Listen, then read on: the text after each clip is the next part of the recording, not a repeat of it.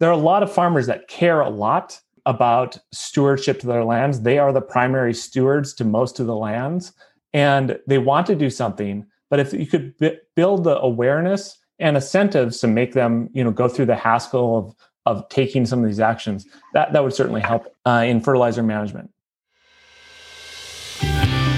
Welcome to Croptastic, the InnerPlant podcast, where your hosts, Shely Aronov, Marta Buliak, and Sean Yokomizo explore the global future of agriculture and food.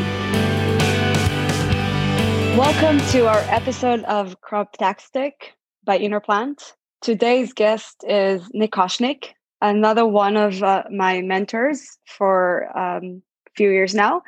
And Nick and I met through one of the Stanford Business School events as well. He's an alum of Stanford um, has a lot of experience in ag tech. One of the first people that immediately told me, of course, plants are the sensors and helped me identify a lot of really valuable technologies.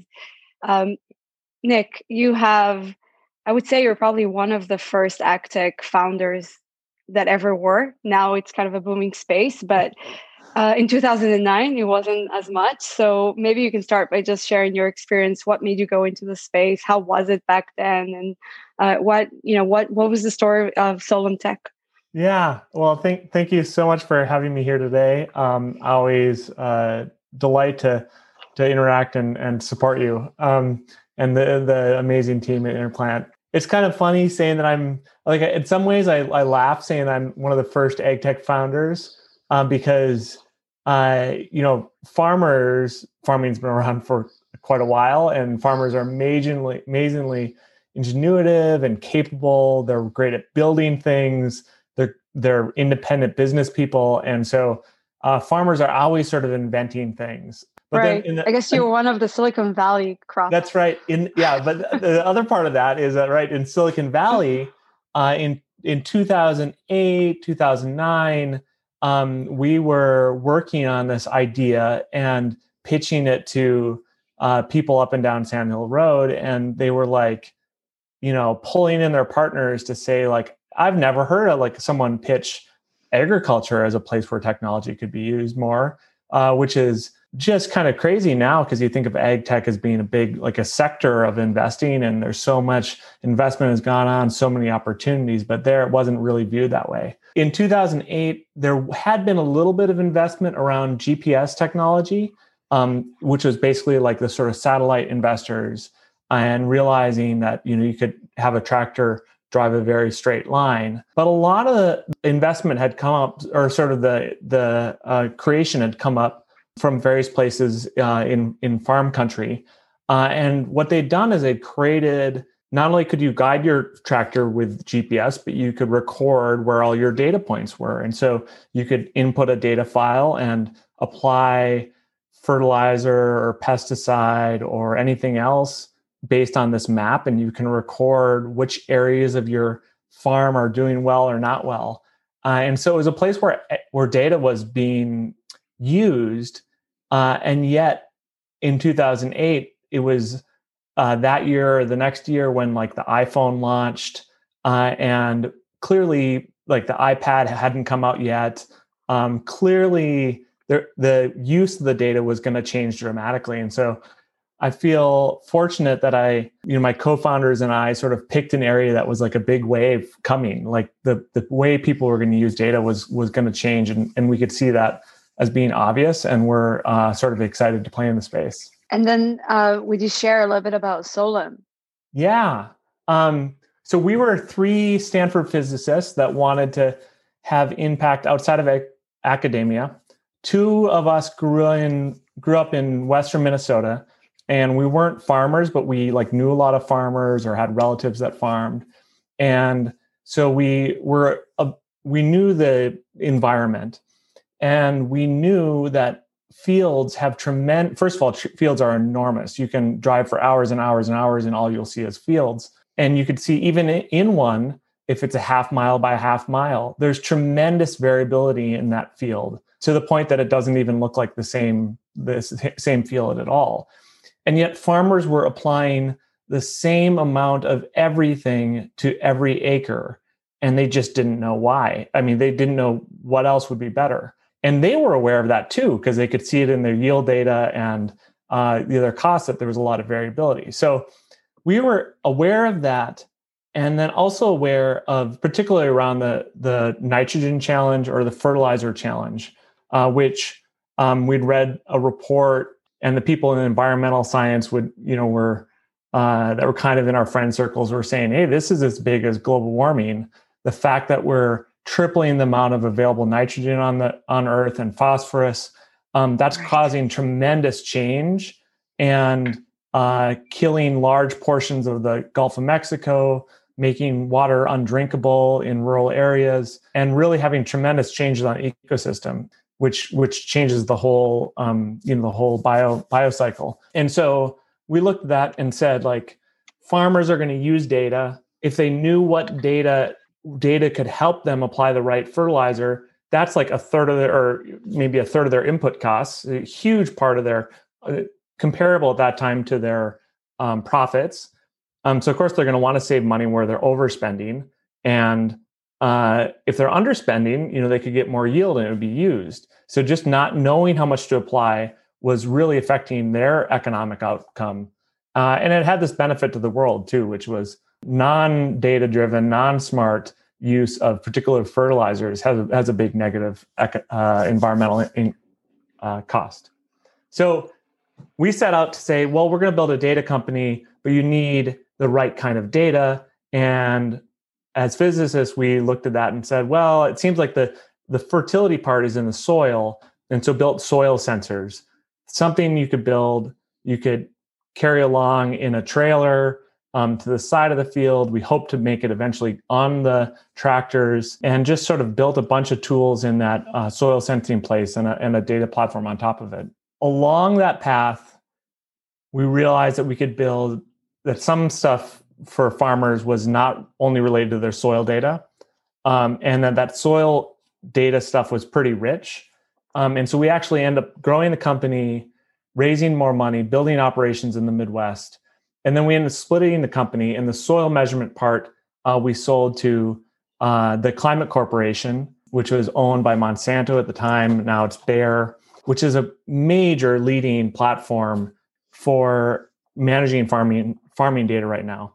And the other part that was doing more operational financial management spun off and became this new company called Granular, which is the uh, other was acquired by Dow DuPont, now Corteva, which is the other ma- major data platform for farmers. And so it's kind of cool at, at start, starting that place in that big wave. We ended up building part of both of the big uh, data, probably both the two biggest data platforms for farmers right now. Were there other companies working on soil sensors at the time? Because now obviously there's a lot, but again, we're talking what 13 years ago. Yeah, I think. I mean, I think there were people working on soil sensors, but I mean, like I said, farmers are always inventing, right? Not at the same level, not the connectivity. Right. The devices yeah, think, were there, but yeah, it takes and it takes uh, investment to to do some. You know, we we brought in a totally different optical approach, um, and you sort of you have this melting plot where you have like someone who's worked on you know microchips, literally silicon in Silicon Valley um, and other people that have worked on the data side and some chemists and some you know biologists. And then you know you end up getting different results from that um, that can be very uh, disruptive. What's cool is even as we got acquired i ended up leading the measurement technology for um, sort of the measurement research for climate. So i got to look at all the other approaches to uh, you know data collection in the field. You know nick what's what's interesting to me over time because we've known each other now over two years, um, which in startup world is forever. Uh, it feels like. um, and I remember when we are talking about what can the plants detect, right? Because we can look at nutrients and we can look at pathogens as long as it's a stress, we can look for it.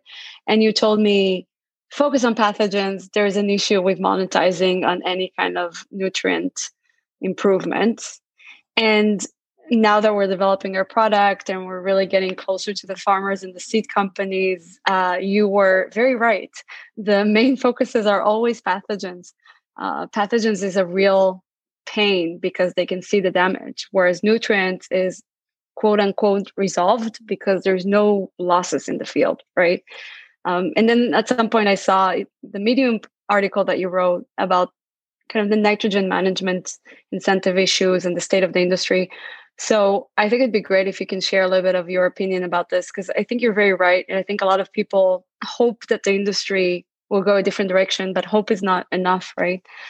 Right. Yeah. Um, I was in, I was in a bar once with uh, my my VP of marketing. He was in Iowa somewhere, and there was this farmer that was kind of uh, what do they say, like dumb as a fox. He was incredibly sharp, but pretending to be dumb.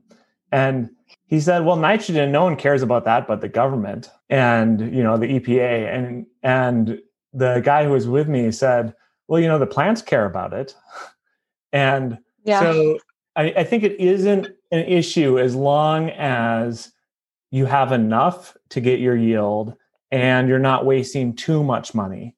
And what's happened a little bit in recent years is the uh, fracking and the availability of natural gas. We basically create uh, nitrogen fertilizer burning natural gas uh, through the Haber-Bosch process through giant city-sized factories, um, chemical factories, uh, and that uses that's a huge greenhouse gas polluter, um, and it's also uses a like a several percent of the world's energy just to create this nitrogen, which the nitrogen is in itself is a sort of environmental problem. So uh, you have to bring like get the incentives around uh, if that has a cost or not. Um, sometimes it does have, a, like I said, it can it a substantial portion of your budget can go to fertilizer, uh, and that's you know not for strawberries, but for uh, crops like corn and ones that make less per acre. And so there is an incentive that on that. Uh, but for the most part, you know, if if farmers are just trying to do more acres, they can apply what they hope is enough, but not like way too much to the point they're losing money. And I think we see we do see environmental pushback on that because you have big changes um, in some of these places where I mean the reality is most of us don't farm anymore. Um, it's not like 1900 where it was more than half of the population. Um, and there are some, you know, if you have to shut down the city water system, that actually affects a lot of people. So there's there is some environmental push. I was just re- just uh, uh, assisting with a panel um, of uh, some government research funding, and if you have puddles that happen in your fields, those puddles basically that will make all the nitrogen in the ground go up into the air and uh, that's a huge waste of your fertilizer money because you're you're not getting any benefit from it.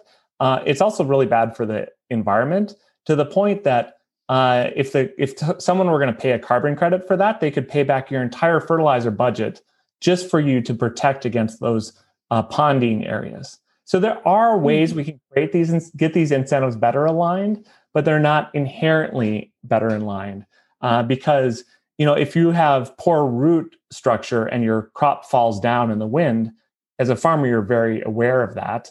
And if you have not enough fertilizer and lose a little yield or a little too much fertilizer you're probably not aware of that all at all. It's in, it's invisible. And so there are a lot of farmers that care a lot um, about stewardship to their lands. They are the primary stewards to most of the lands and they want to do something. But if you could b- build the awareness and incentives to make them you know go through the hassle of of taking some of these actions that that would certainly help uh, in fertilizer management. I agree with you. It's i always see it as the farmers are the stewards of the land it's the question of the tools that are offered to them we right. have to offer them better tools otherwise nothing's going to change and uh, and with pathogens it's just more there in front because it hasn't been solved yet which is kind right. of the issue well, there's a timeliness with passage, pathogens as well.